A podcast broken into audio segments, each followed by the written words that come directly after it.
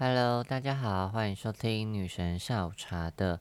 Podcast。今天是第六十五天，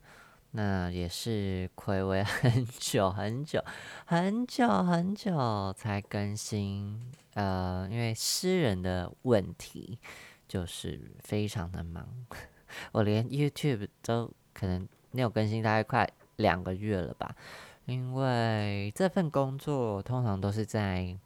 十月、十一月、十二月，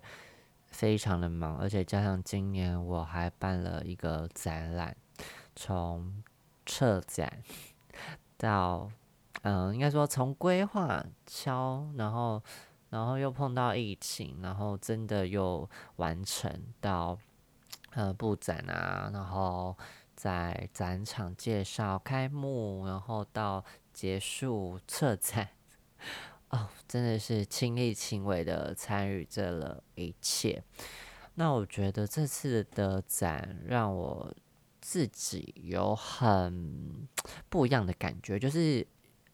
因为我会觉得要撤一个展或者是完成一个展难度非常高。就算我之前有参展的经验，那通常都是比较去邀请。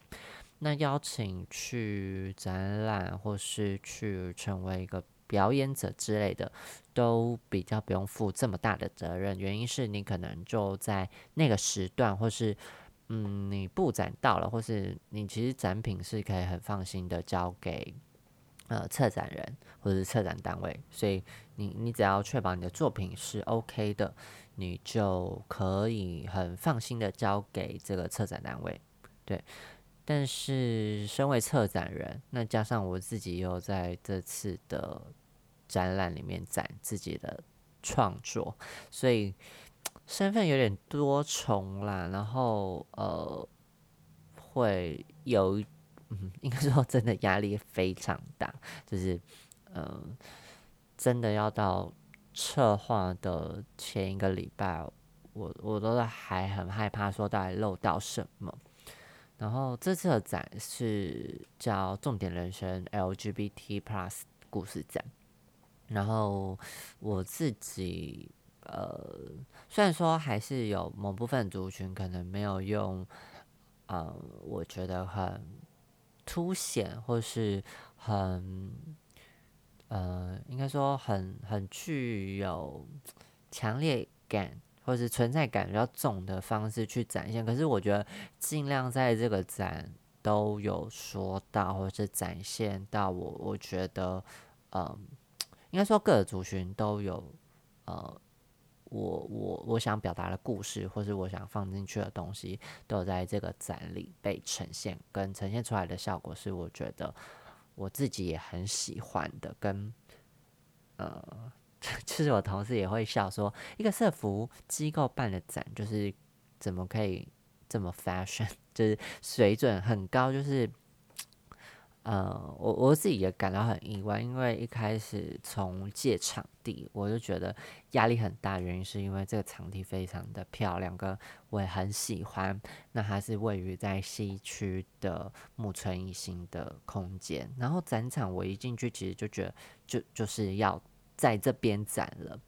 然后当然很感谢场呃场地方愿意借给我，这我真的很感激。可是另外是我在画设计就是布展草图的时候，就会觉得嗯，哎有没有办法 完成？因为那时候是用合成的，然后把我想要的元素合成上去，然后我自己就想说，嗯，展出来跟。就是图长出来样子，我自己想说，好像真的看起来袅袅的，然后不知道展出来会不会呃很完整，或是展出来的方式会不会很很糗？对，可是嗯，直到那一天布完展之后，我就觉得哦天哪，就是呃脑中想的，就是有一个梦想蓝图，是有办法靠。呃，自己的一点力量，但还有很多自工帮忙跟同事帮忙。可是，我就觉得，哎，有办法借由，就是想的有办法去做出来，然后实践这件事情，是我我觉得那种成就感是很高的。因为可能在过去年纪比较轻的时候，嗯，尝试想做一些事，可是可能碍于资源啊，或是各种情况，经验也不足的情况下，完成的东西或者完成度跟想象中总是会有落差。可是我这一次就觉得很踏实，跟呃有肯定自己的审美跟品味，就是我我觉得这是这个展很给我很棒的回馈，就是啊。我有艺术家，包括我自己作品呈现出来的东西，我都觉得很棒，跟展览结合，跟彼此互相搭配，都让这个展非常的加分。跟我我真的很很喜欢。那嗯，其实这个展嗯叫重点人生，然后嗯，其实一开始想这个名字，是因为我会觉得我们在讲的是同志故事。同志族群，呃，所经历到的东西，然后，呃，说很在这社会上可能受到很多不公平的对待、歧视或是压迫，然后产下的故事，或是很有独特面貌的故事，我觉得这是很需要被大家理解的，也是这个展览的重点意义。那另外一部分是我在。规划的时候，我就在想说，这个展既然是同志故事，那我我我是不是应该带入一些呃，同志到底这一生会遭遇到什么事，或是碰到的历程会是什么？所以我仔细再去咀嚼过去的自我的时候，会觉得，嗯嗯，就是会格格不入在于这个世界。当然，我觉得很多现在已经。可能过得很好的，同志，或是他其实就忽略这一块，就是可能在同温层久了，或是那些伤痛都已经不见了，或是选择不看到的时候，其实是蛮可惜的。就是我觉得，嗯，这样讲可能大家会有一点压力，可是我觉得就是忘了自己身为同志身份处在这世界上，本来就是一件很痛苦的事。就是，嗯，同志族群本来就是性少数，那。呃，只是说这件事情有被重视到，或是它变成是一个人权议题的时候，其实大家都会去关注。那之所以它会成为人权议题，就是它就是一个少数的议题嘛。那多数人就是要有一些价值的意识，才会去看到这件事情。所以多数人而言，会看到这件事情，呃，本身就是存在于这世界上，就是。呃，异性恋思维为主，所以，嗯，他们从他们的世界观要去理解这件事情，然后看到这是一个人权价值，其实就是一个很困难的事，跟他他就是会有一个阶层的落差，所以他才会被称作是某些价值。所以，嗯，我在这边就很想要跟如果有在听的同志族群或是异性恋族群讲，就是。同志本来就是生在这个世界就会不一样，当然我们是趋近于以后的生活是更平权，可是现在此时此刻来讲，就是还是有很多不一样，跟他就是很不适应。对，因为这社会本来就是异性恋去架构的状态，然后我就觉得同志一生下来就是被贴上某种标签。然后那个标签是可能不自觉，嗯，在同志朋友身上就会自己贴上去，就是那是一种内化的污名。那我觉得很多人就会说，那你们自己要歧视自己有什么办法？可是你要想，这些歧视是同志自己给的吗？我觉得不是，诶，就是这个社会，以目前大多数来讲，还是呃异性恋的剧情啊、故事书啊之类的等等，都还是。大众嘛，就是你可能童话故事或是电视上的偶像剧，都还是以异性为主。那当然可能有 BL，那 BL 就是好像被变得很一体性，或是很网络剧，就是它它可能不一定是呈呈现在整个异性恋的主线的故事当中，变成支线去呈现。那我觉得这当然是社会改进跟进步的地方。可是，嗯，回过头来再讲。同志生活在世界上，这个世界上就就还是遭受到不一样、不公平的对待，这这我觉得不是你觉得没有发觉，或者你没有感受到，就代表它不存在，因为确实还是很多人在经历过这些苦难。所以，呃，回到在前面讲说这个主题设定，就是说，投资一生下来就是，不管是自己给的，或是外界给的，本来就带着一个嗯标签存在。那这标签，呃，我把它称作为重点。那呃，有点在美化这个标签啦。但是我觉得，嗯，如果在用。中性的词语就是它就是一个 mark 一个记号这样子，那记号可能有好有坏，那可能就是我们所讲的刻板印象。那呃，再加上这个展览就是呈现同志真实的面貌，不管这些故事跟过去的刻板印象是不是吻合或是不吻合，那不管如何，就是嗯，在这个故事展里。展现的同志面貌都是最真实的，跟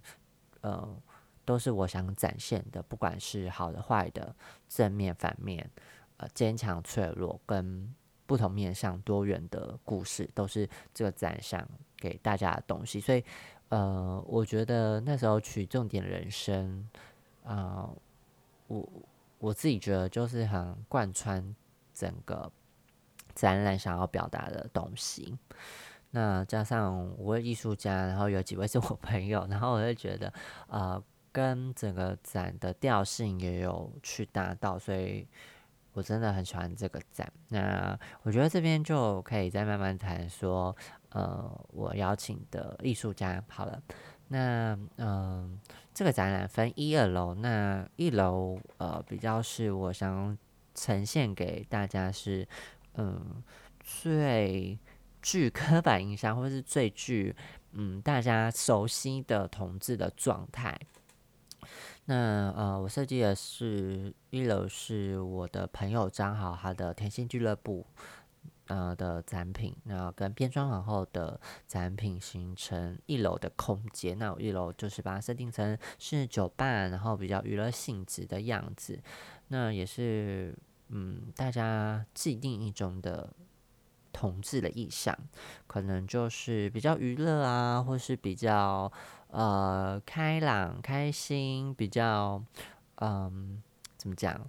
就是乐观的过一生的这种感觉。那有一些新议题，那新议题的部分就是让张好去发挥。那在甜心俱乐部的部分，可以看到他很多可爱的画作，然后用画作去谈论同志可以谈的，或是外在不愿意谈的，不管是性啊、感情啊，或是呃各种嗯用可爱的方式去呈现的作品。那我觉得蛮喜欢这样子，然后呈现酒吧。静静吧台的感觉。那另外一部分是请到 Rico 那变装皇后去做她的展品的东西。那我觉得变装皇后在整个同志文化，我我会觉得它是另外一个，嗯，简单说可能是男同志的一个表演方式。但当然也不是男同志的专属啊，只是嗯这件事情把。一些可能同志想要展现，呃，美丽、坚强，然后比较强势，或是比较正面的一个角色的变装形式去做呈现。那嗯，可能我们内心有很多故事，但是我们用另外一种表演的形式去让大家看见。所以，其实，在变装皇后的表演，像 Rico，他可能就是在服装上有展现他喜欢的东西，然后结合台湾的在地文化，那这些都是他想叙说的故事。那当然，也在他的表演当中有融合他自己的个性啊，或者他可能遇到了。呃，什么事情他用表演去呈现？我觉得这个就是变装皇后，呃，很美丽、很独特的地方。那展场到了二楼，二楼的话，呃，我邀请到陈云苑来做创作。那他是以丝纸跟呃亚克力颜料去在画布做上，呃，就是比较几何图形拼贴，然后有点。支离破碎的呃作品叫《破碎的记忆》。那我觉得这个他的画作其实跟他个性跟他可能现在正处的状态下，我觉得蛮类似的，因为他可能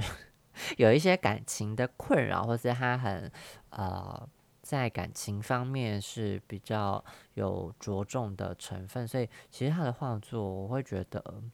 嗯，他在讲一些同志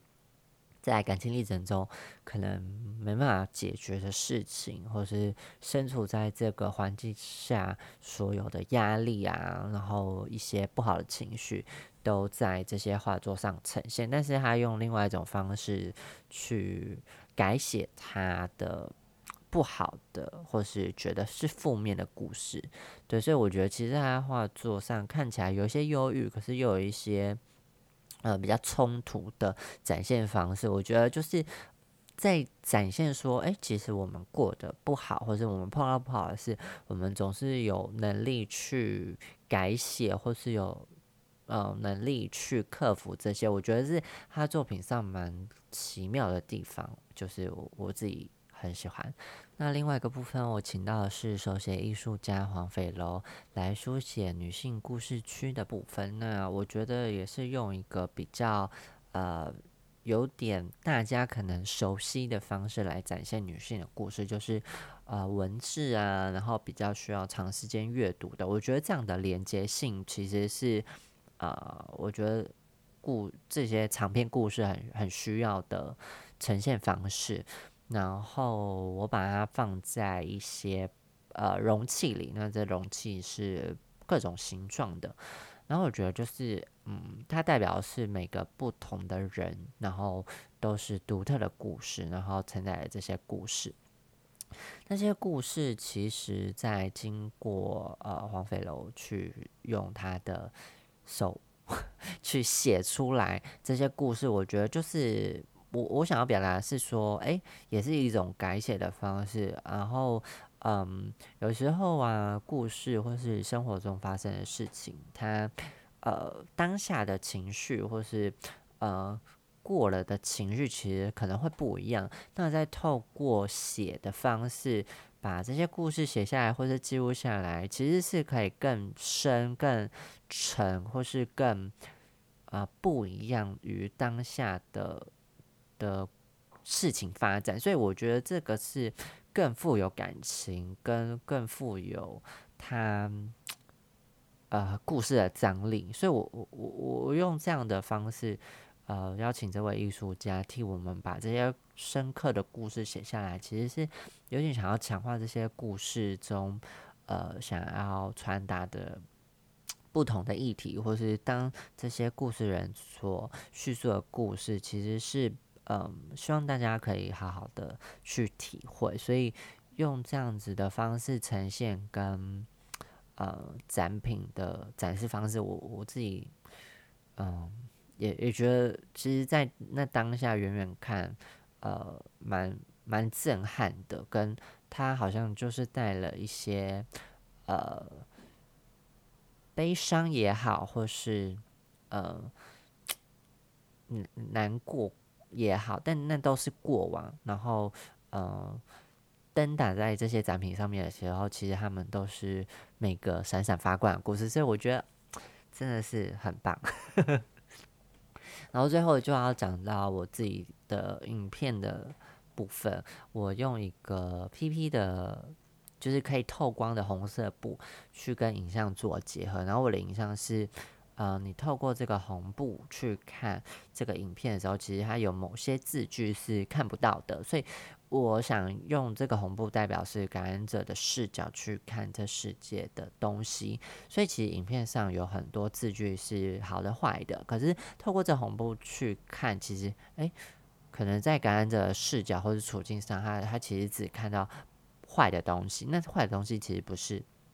呃感染者自己想要看的。那当然也有可能是感染者自己只愿意看到地方，但我觉得比较想要传达的是，其实这个环境让感染者只能看到这些，所以我想要在这个影片中用这个方式去跟大家讲说，其实感染者的处境不是大家想的这么容易，或是想要让参展参观的人可以体会到，哎，其实感染者，嗯的视角看出去的地方，其实都是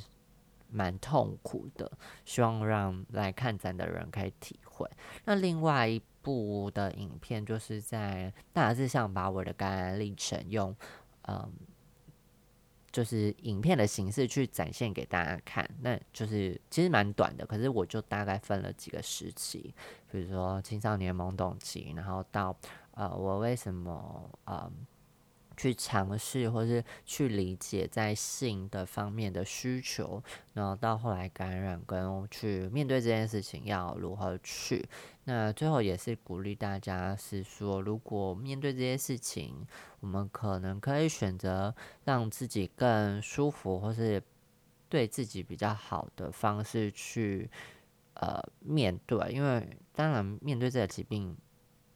不容易，不容不容易。但是，呃，我觉得要看，因为生命没有那么脆弱，跟生命其实没有那么短。就是我我自己也会觉得，嗯，